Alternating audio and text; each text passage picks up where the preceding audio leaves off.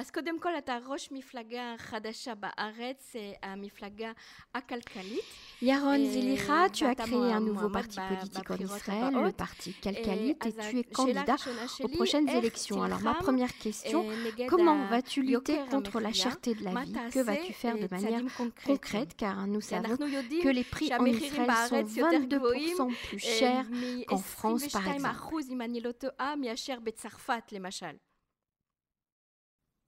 כן, אז כך,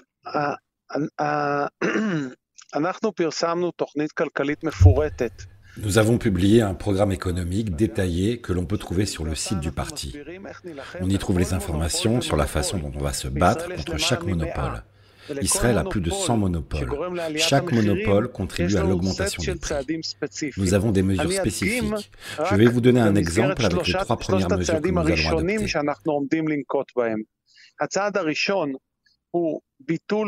Annulation de la loi de soutien aux investissements dans les entreprises qui donne des avantages fiscaux exagérés à toutes sortes de grandes entreprises.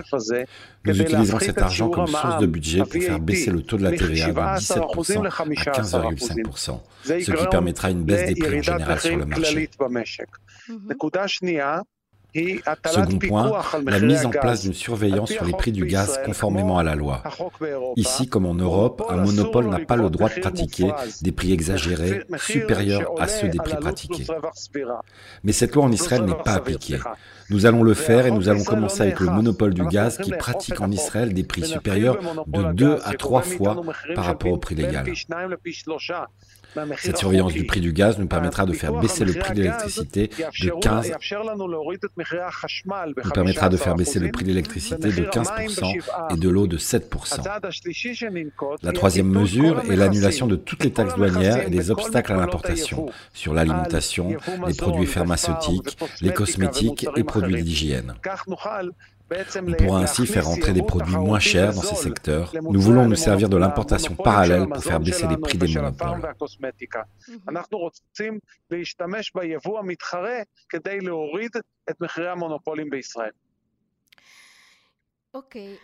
Ma deuxième question au, sujet de la crise du logement, quel est ton programme? Comme tu le sais, impossible aujourd'hui pour un jeune couple ou une famille monoparentale ou même des retraités d'acheter un appartement en Israël.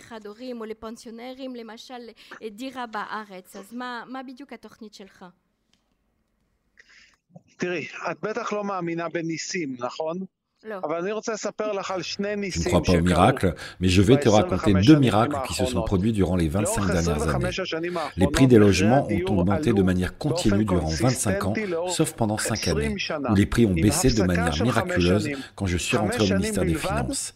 Et ces 5 années miraculeuses se sont terminées quand j'ai quitté le ministère des Finances. Comment est-ce possible ביום שסיימתי את תפקידי באוצר. איך זה יכול להיות שרק בחמש השנים שלי מחירי הדיור Quand j'y étais, le prix d'un appartement était de 96 salaires en moyenne. Après 5 ans, après la fin de mon mandat, le prix était de 80 salaires. Pourquoi avant que j'arrive, les prix ont augmenté et quand j'étais au ministère des Finances, les prix ont baissé À mon départ, ils ont de nouveau augmenté de 80 à 150 salaires moyens. La réponse est la politique économique. Je ne peux pas parler en quelques mots, mais de manière générale, quand la politique économique soutient la croissance, les prix du logement baissent et quand la croissance est basse, les prix du logement augmentent. En tout cas, c'est comme ça chez nous quand l'offre des terrains constructibles est faible. Afin de générer cette croissance, il faut annuler les avantages fiscaux des grandes fortunes et des grandes entreprises.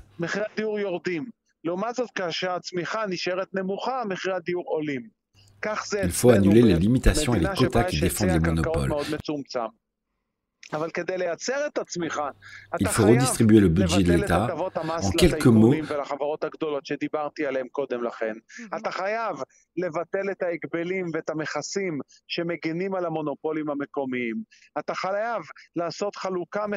en quelques mots, mener une politique éco-professionnelle et non pas une politique économique inféodée à des intérêts étrangers.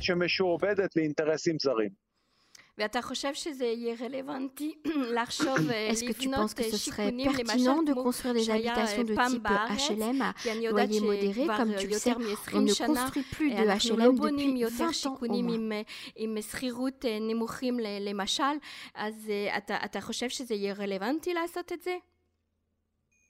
sais, on ne construit plus de HLM depuis 20 ans au moins. Je ne pense pas que cela soit pertinent. Dès que nous reviendrons à ma politique, celle que j'ai menée de 2003 à 2007, nous verrons qu'il y aura une offre plus importante pour les locations et pour l'achat, parce que les investisseurs ne seront plus sur ce marché. Si la croissance est élevée, les investisseurs iront moins sur l'immobilier, mais investiront dans les entreprises. Il y aura donc des alternatives d'investissement plus intéressantes pour eux que le logement, et le marché des logements s'ouvrira et le marché des logements s'ouvrira aux jeunes couples. 60 000 appartements seront disponibles pour 50 000 jeunes couples, les prix baisseront. Ceux de la location aussi. Mhm. La situation de l'enseignement en Israël inquiète la communauté francophone car en France, le niveau scolaire est bien plus élevé et en plus, il est gratuit. Comment réparer le niveau de l'éducation ici, surtout quand des millions d'enfants sont restés à la maison pendant un an. Quel est ton projet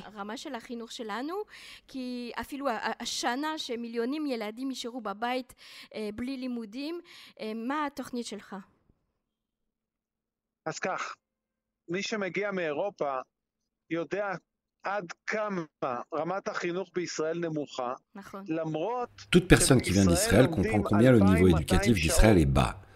Malgré le fait qu'on ait 2200 heures d'enseignement par an, dans l'Union européenne, on étudie moins d'heures qu'en Israël et on n'a pas 40 enfants par classe. On ne peut pas enseigner à 40 enfants dans une classe. Juste le fait de s'asseoir, juste de les faire asseoir occupe la moitié du temps. Je veux faire baisser le nombre d'enfants par classe à 18. Je veux faire baisser le nombre d'heures d'enseignement jusqu'au niveau de l'Europe et se servir de cet argent pour donner de l'enseignement qualitatif pour 18 enfants par classe. Je vais annuler l'inspection du système de l'éducation, tout ce système obèse qu'il y a dans le système éducatif en Israël, et utiliser cet argent afin de faire baisser le nombre d'enfants par classe. Nous n'avons pas besoin d'autant d'inspecteurs. Donnons des compétences aux directeurs, c'est pour cela qu'ils sont là.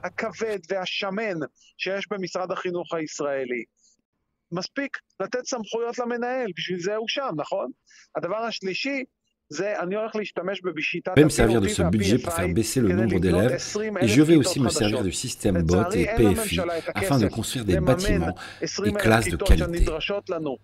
L'État n'a pas de budget pour augmenter le nombre de classes. Avec cette méthode, une société privée gagne un appel d'offres, construit des écoles et est responsable de la construction et de l'entretien des bâtiments. Et nous, nous payons les loyers pendant 20 ans. במכרז פתוח, שקוף לכולם, היא בונה נניח אלפיים כיתות באזור מסוים, היא אחראית על התחזוקה של בתי הספר האלה mm-hmm. לאורך עשרים שנה, mm-hmm. okay. ואנחנו נשלם להם לאורך עשרים השנים. Et par la suite, nous devenons propriétaires. Avec cette méthode, j'ai construit de nombreuses routes en Israël. La route 6, la 431 de Rishon Etzion, les tunnels du Carmel, le tramway de Jérusalem, et j'ai l'intention de faire la même chose pour les écoles. Il faudra recruter de bons enseignants. Bien sûr, quand il y aura 18 enfants par classe, cela attirera des professeurs de meilleur niveau. Qui est la personne de bon sens qui voudrait faire cours à 40 élèves Après une seule heure de cours, le prof sort avec une migraine que seul le cannabis médical pourra guérir. Mais, avec 18 enfants par classe, le métier d'enseignant sera plus facile, plus axé sur des accomplissements et plus rémunérateur. Ainsi, nous attirerons de meilleurs enseignants.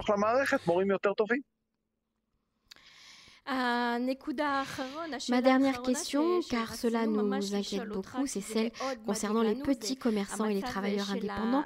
Dans notre communauté, ils sont nombreux, ils ont souvent tout perdu et ils pensent repartir en France. Que comptes-tu faire Comment vas-tu les sauver